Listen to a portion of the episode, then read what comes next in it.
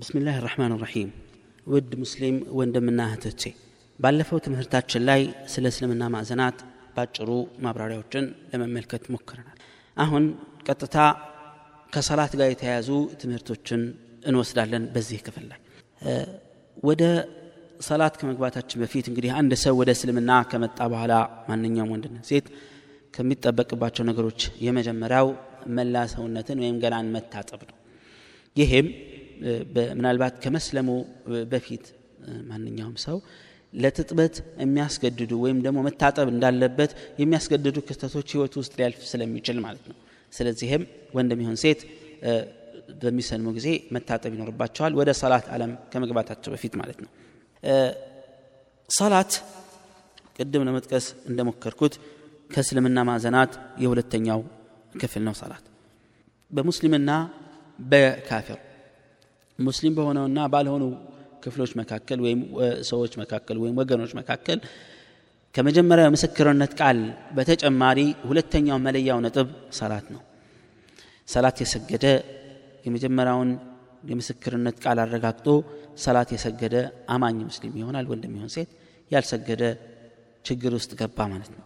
ሰላት የእስልምና ሁለተኛ መሰረት ነው አላህ ፊትም በምንቀርብ ጊዜ ማንኛውም ሰው ሁላችንም እንሞታለን ይታወቃል። ከዛ በኋላ ከቀብራችን የትንሣኤ ዕለት የምንቀሰቀስበት ቀን አለ። የዛን ቀን የመጀመሪያ ጥያቄ የሚሆነው በሰላት ጉዳይ ነው። ሰላቱ ያማረለት ሰው ሁሉም ስራው ያምርለታል። ሰላቱ የተበላሸበት ሰው ሁሉ ነገሩ ይበላሻል። ሰላት በቀን አምስት ጊዜ ነው የሚሰገደው። በቀን ስል በ24 ሰዓት ውስጥ በቀንና በምሽቱ ክፍል በጥቅሉ ድምሩ አምስት ሰላት ይሰገዳል። በጠዋት የሚሰገደው ሰላት ሰላት አልፈጅር ሲሆን ሁለት ረክዓ ነው። ብዛቱ ሁለት ረክዓ ነው። ረክዓ የሚለው የሰላቱ ዙር ነው። አንድ ሁለት ሶስት እያለን የምንገልጸው።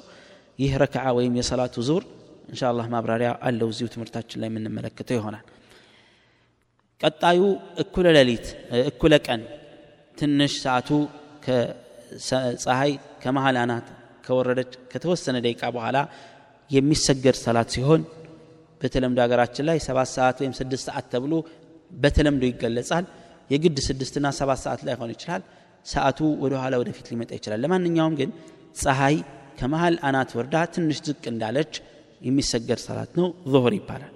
ይሄም ብዛቱ አራት ነው ቀጥሎ አስር ሰዓት አካባቢ የሚሰገደው አስር ነው። ምንለው ይሄም አራት ነው። ቀጥሎ ፀሐይ ከጠለቀች በኋላ የሚሰገድ ሰላት አለ። መግሪብ መግሪብ ይባላል። ሶስት ረክዓ ወይም ሶስት ዙር ነው የሚሰገደው። ከዛ በኋላ ፀሐይ ከጠለቀች ወይም ይህን ሶስት ረክዓ ያለውን ሰላት ከሰገድን ከአንድ ሰዓት በኋላ የሚሰገደው ሰላት ደግሞ አራት ረክዓ ይሆናል ዒሻ ይባላል። አራት ረክዓ ይሆናል። ስለዚህ የሰላቱ ስምና ብዛት በዚህ አይነት መልኩ ነው። የመጀመሪያው ፈጅር ሁለት ነው። ظهር አራት ነው። ዓስር አራት ነው። መግሪብ ሶስት ነው። ዒሻ አራት ነው። እነዚህ አምስቶቹ የሰላት ወቅቶች ይባላሉ። እነዚህ ሰላቶች የሰላት ወቅቶች ወይም ስግደቶች ተቀባይነት የሚኖራቸው የራሳቸው ቅድመ መስፈርቶች አሏቸው። እነዛ ሲሟሉ ነው የመጀመሪያው ንጽህና ነው ወይም ንጹህ መሆን የግድ ነው። ይህም በማስመልከት የአላህ መልእክተኛ እንዲህ ይላሉ። ላ የቅበሉ ላሁ ሰላተን ኢላ ቢጥሁር። አላህ ሰላትን አይቀበልም በጽዳት ቢሆን እንጂ። ሰዎች ካልጸዱ ወይም ካልጠሩ በስተቀር ሰላታቸውን አላህ አይቀበለውም። ይህ መጽዳት ወይም መጥራት የምንለው ውዱ እና ፍጥበት ነው። ዝርዝሩን እንመለከታለን እንደሚከተለው ማለት ነው። ጠሃራ ወይም መጸዳዳትና መጥራት ንጹህ መሆን ሲባል ከሰውነት የሚሆን ከልብስ ላይ ከሚሰገድበት ስፍራ ላይ ያሉ አጸያፊ ቆሻሻዎችን ማስወገድ ነው። ከዚህ ጋር ተያይዞ የምናየው ስለ ጽዳት ወይም የመጸዳጃ ቤት አጠቃቀም ስርዓት ነው እስልምናችን ወይም የእስልምና ሃይማኖት ሙሉ ነው። ሰዎች በዚህ ዓለምም ይሁን ወዳኛው ዓለም የሚጠቅማቸው የሆነ ነገር ከማስተማርና ከማብራራት ወደ ኋላ አላለም። ከነዚህ ጉዳዮች መካከል አዳብ ቀض አልሓጃ ወይም አዳብ አልኸላእ በሚባል የሚታወቅ አርዕስት አለ። ሁልጊዜ የሚነሳ እስልምና ውስጥ የመጸዳጃ ቤት ያጠቃቀም ስርዓት ማለት ነው። ዲናችን ይህን ስርዓት ሃይማኖታችን ያስቀመጥበት ዋናው ምክንያት ሊየተመየዘ ልኢንሳኑ አለዚ ከረመሁ ላሁ አን ልሐይዋን ቢማ ከረመሁ ላሁ ቢህ። የተከበረው የሰው ልጅ ከእንስሳ ተለይቶ ከማይናገር ከማይጋገረው የተለያዩ እንስሳዎች ተለይቶ የተከበረበትና ልዩ ክብር ያገኝበት የሆነን መጸዳዳትና ንጽህናን አጠባበቅ ስርዓት የሚያስተምርና ያስቀመጠው ነው። ዲናችን የንጽህና የጽዳት ዲን ነው። ስለዚህ አንድ ሰው መጸዳጃ ቤት ሲገባ ምን አይነት ስርዓት ሊኖረው ይገባል የሚለውን ስርዓት አስቀምጦልናል። ስለዚህ አንድ ሰው ለመጸዳዳት መጸዳጃ ቤት ሲገባ የሚከተሉትን ነገር ማድረግ ይጠበቅበታል። አንደኛ ከመግባቱ በፊት ወንድም ይሁን ሴት ከመግባቱ ወይም ከመግባቷ በፊት ቢስሚላህ በአላህ ስም ማለት ነው ብሎ ቅድሚያ መገባት አለበት። አዑዙ ቢላሂ ምን አልኹቡቲ ወልኸባኢት አዑዙ ቢላህ ምን አልኹቡቲ ወልኸባኢት ተብሎ ይገባል። ትርጉሙም ከወንድም ይሁን ከሴት ሰይጣናት። መጸዳጃ ቤት ላይ ከሚሰፍሩ ወንድም ይሁን ሴት ሰይጣናት በፈጣሪ ስም እጠበቃለሁ ማለት ነው። ይሄ ከመግባት በፊት በር ላይ ልክ ሲደረስ የሚባል ዚክር ነው ወይም ደግሞ ውዳሴ ነው ወይም ጸሎት ነው። ቀጥሎ ወደ መጸዳጃ ቤት መግባት የሚፈልገው ሰው ግራ እግሩን ያስቀድማል። በቀኝ እግር አይገባም። በግራ እግር ነው እንጂ ከዛ መጸዳጃ ቤት ከገባ በኋላ ከሚጠቀሱት ስርዓቶች መካከል በሚቀመጥበት ጊዜ ፊቱን ወይም አቅጣጫውን ወደ ሰላት መስገጃ አቅጣጫ ማዞር ወይም ጀርባ መስጠት አይቻልም አይፈቀድም። ምክንያቱም ነቢዩ መሐመድ የአላህ መልእክተኛ ይህን ከልክለዋልና። እንደዚሁም ደግሞ በሚቀመጥበት ጊዜ ካለው አስተምሮ መካከል ዝም ብሎ ወይም ቁሞ እያለ ሱሪውን አውልቆ መቀመጥ እንደሌለበት ያሳያል። እየተቀመጠ ቀስ ብሎ ማውለቅ እንዳለበት ያስተምራል ሃይማኖታችን ወይም እስልምና። እንደዚሁም ደግሞ በሚጸዳዳ ጊዜ ልክ ተጸዳድቶ ሲያበቃ ወይም ስታበቃ ዋሽንትም ይሁን አይነ ምድር በሚወጣበት ጊዜ ካለቀና ከተጠናቀቀ በኋላ በግራ እጅ መጸዳዳት የግድ ነው። በግራ እጅ በውሃ ነው መጸዳዳት የሚጠበቅብን። ውሃ ያጣ ግን በወረቀት በሶፍት ደረቅ በሆኑ ነገሮችና መስታወት በመስታወት መጸዳዳት አይፈቀድም። ስለታማ በሆኑ ነገሮች ወይም ደግሞ አጥንትና መሰል ነገሮች መጠቀም አይፈቀድም። ከዛ ውጭ ግን ንጽህና ንጹህ በሆኑ ነገሮች ወረቀትና ሶፍት በመሳሰሉት ነገሮች መጸዳዳት ይቻላል። በደንብ መጽዳት መጽዳቱን ለማረጋገጥ ሶስት ጊዜ መጸዳዳት የግድ ነው የሚሆነው። በሚጸዳዳበት ጊዜም መጸዳጃ ቤት እያለ ያልሆነ ወሬ ማውራት አይፈቀድም በመሰረቱ። እንደዚሁም ደግሞ ሽንቱ እንዳይረጭና ልብሱን እንዳያበላሸው በሌላ አባባል እንዳይነጅ ሰው ጥንቃቄ ማድረግ ይኖርበታል የሚጸዳዳ ሰው። ስለዚህ ረግረጋማ ቦታ ወይም ደግሞ የሚመጥና የማይረጭ ቦታ መርጦ መጸዳዳት የግድ ነው። ሀፍረተ ገላንም በቀኝ እጅ መንካት አይቻልም። ቀኝ እጅ ለመብላት ለመጠጣት ለመቀበል ለመስጠት ሰው ለመጨበጥና ለመሳሰሉት ነገሮች የተዘጋጀ ነው።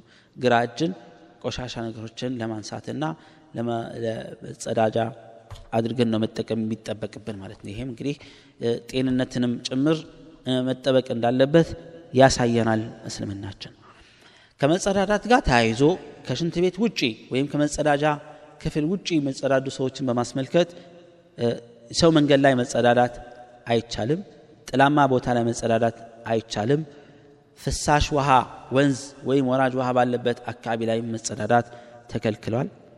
በሙስሊሞችም ወይም ደግሞ በቀብር ስፍራና ቦታ አካባቢም መጸዳዳት የተከለከለ ነው ከመጸዳጃ ቤት ውጪ መጸዳዳት አለብኝ ያለ ሰው ከሰው እይታ በራቀ ጭው ያለ ሜዳና ክፍት ቦታ ላይ ሂዶ ሊጸዳዳ ይችላል። ራሱን ሸፈን አድርጎ በመደበቅ ማለት ነው። ቁርአንና ቁርአን ነክ የሆኑ ነገሮችን ይዞ መግባትም አይፈቀድም። እነዚህ እንግዲህ ከመጸዳዳት ጋር ተያይዞ የሚመጡ ስርዓቶች ናቸው። ቀጥሎ የሚጠቀሰው ነገር ውዱ አደራረግ ነው። አንድ ሰው ሰለመ። ከዛ በኋላ መላ ሰውነቱን ታጠበ ወይም ታጠበች። ከዛ በኋላ አሁን ባልነው መሰረት በስነ ስርዓቱ ከተጸዳዱ በኋላ ቀጣዩ የአሰጋገድ ሂደት ከመግባታቸው በፊት ውዱእ የሚባለው የጽዳት አይነት አለ።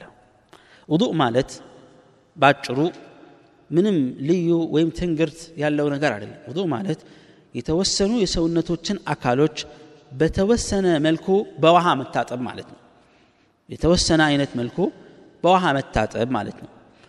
እዚህ ጋር ሙስሊም ወንድሞችና እህቶች የማሳሰብ የሚፈልገው ምንድን ነው ውዱ የሚያደርጉም ይሁን ሰላት ወደሚሰግዱ ሙስሊም ወንድምና እህቶቻቸው ጋር በመጠጋት በተግባር በተግባር ማየት እንደሚጠበቅባቸው ላሳስብ እፈልጋለሁ። ለምንድን ነው ይህ ተግባራዊ ነገር ስለሆነ። የተወሰኑ በቃል ማስረዳው ነገር ይኖራል።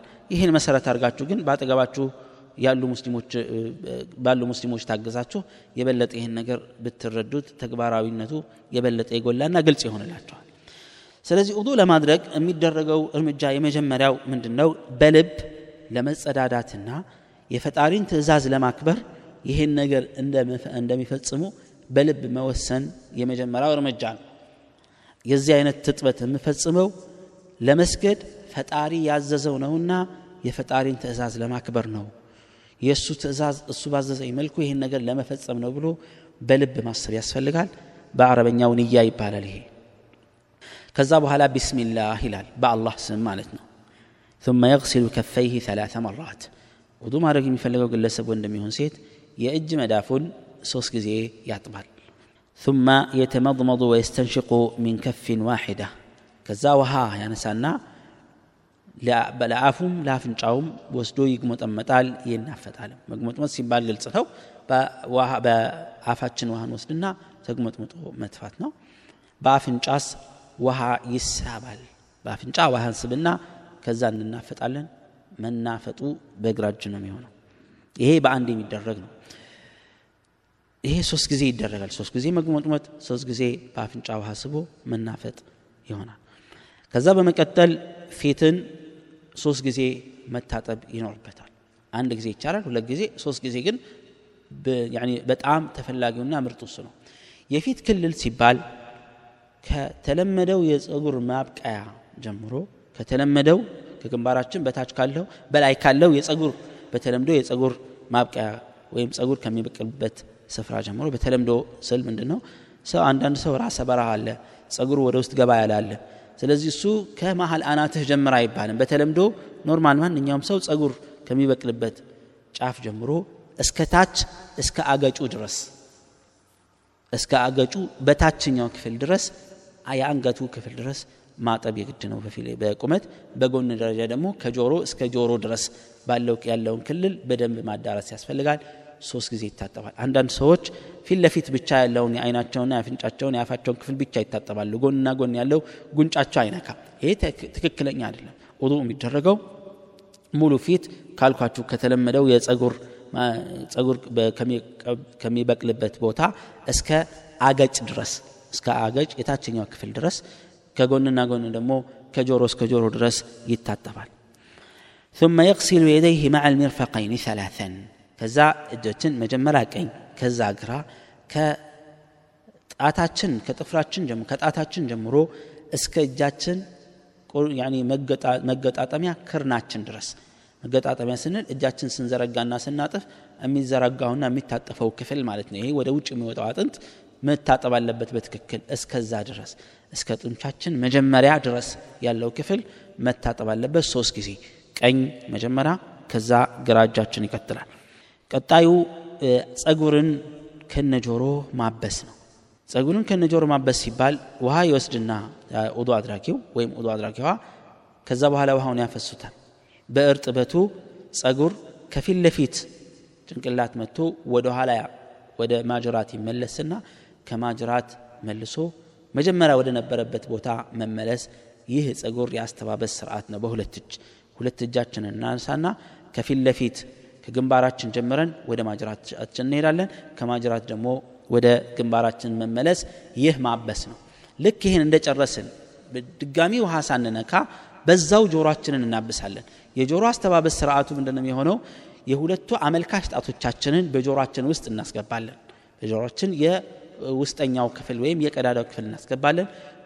በአውራ ጣቶቻችን ደግሞ የውጨኛውን የጆሮአችንን ክፍል እንይዝና እናሽከረክረዋለን እናንቀሳቅሰዋለን።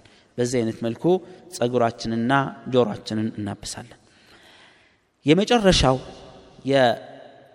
የውዱ መጨረሻው አስተጣጥብ ምንድን ነው እግርን ከነ ቁርጭምጭሚቱ ማጠብ ነው። ቁርጭምጭሚት የሚባለው ክፍል ወጣ ወጣ ያሉት አጥንቶች ናቸው። እነዚህ አጥንቶች በጥንቃቄ መታጠብ ይኖርባቸዋል። ይሄንም ሶስት ጊዜ እናደርጋለን። ጸጉርና ጆሮ የሚታበሰው አንድ ጊዜ ነው። ልብ በሉ እግር ግን ሶስት ጊዜ ነው። ሌሎቹ ሶስት ሶስት ጊዜ ጸጉርና ጆሮ ላይ ብቻ ነው አንድ ጊዜ የመጣውና የሚባለው። በዚህ አይነት መልኩ ውዱ ይደረጋል። የውዱ አፈጻጸም ተግባር ባጭሩ ይሄ የእጅ መዳፍን መታጠብ ፊትን ከዛ መግሞጥመጥና በአፍንጫ ውሃን ስቦ መናፈጥ ከዛ ፊትን ማጠብ ሶስት ጊዜ ከዛ እጅን ቀኝ እጅን እናስቀድምና ቀኝ እጃችንን እስከነ ክርናችን ማጠብ ከዛ ግራ እጃችንን ሶስት ጊዜ እናጥባለን። ከዛ ጸጉራችንን ከነ ጆሯችን እናብሳለን። ከዛ ቀኝ እግራችንን እንታጠባለን። ከዛ እግራችንን እንታጠባለን። በዚህ አይነት መልኩ ውዱ ተጠናቀቀ ማለት ነው። ጠይብ ውዱ በዚህ አይነት መልኩ ይደረጋል። ውዱ ከዚህ አይነት መልኩ ካደረግን በኋላ ይህ ውዱ የሚፈርስበትና ተንደገና ድጋሚ እንድናደርግ የሚያስገድዱ ሁኔታዎች አሉ። እነዚህም ምንድናቸው በአረበኛው ነዋቅድ ልውዱ በመባል ይታወቃሉ። እነዚህ ውዱእን የሚያጠፉ ነገሮች ዳግም መታጠብ እንዳለብን የሚያስገድዱ ነገሮችና ክስተቶች ማለት ነው።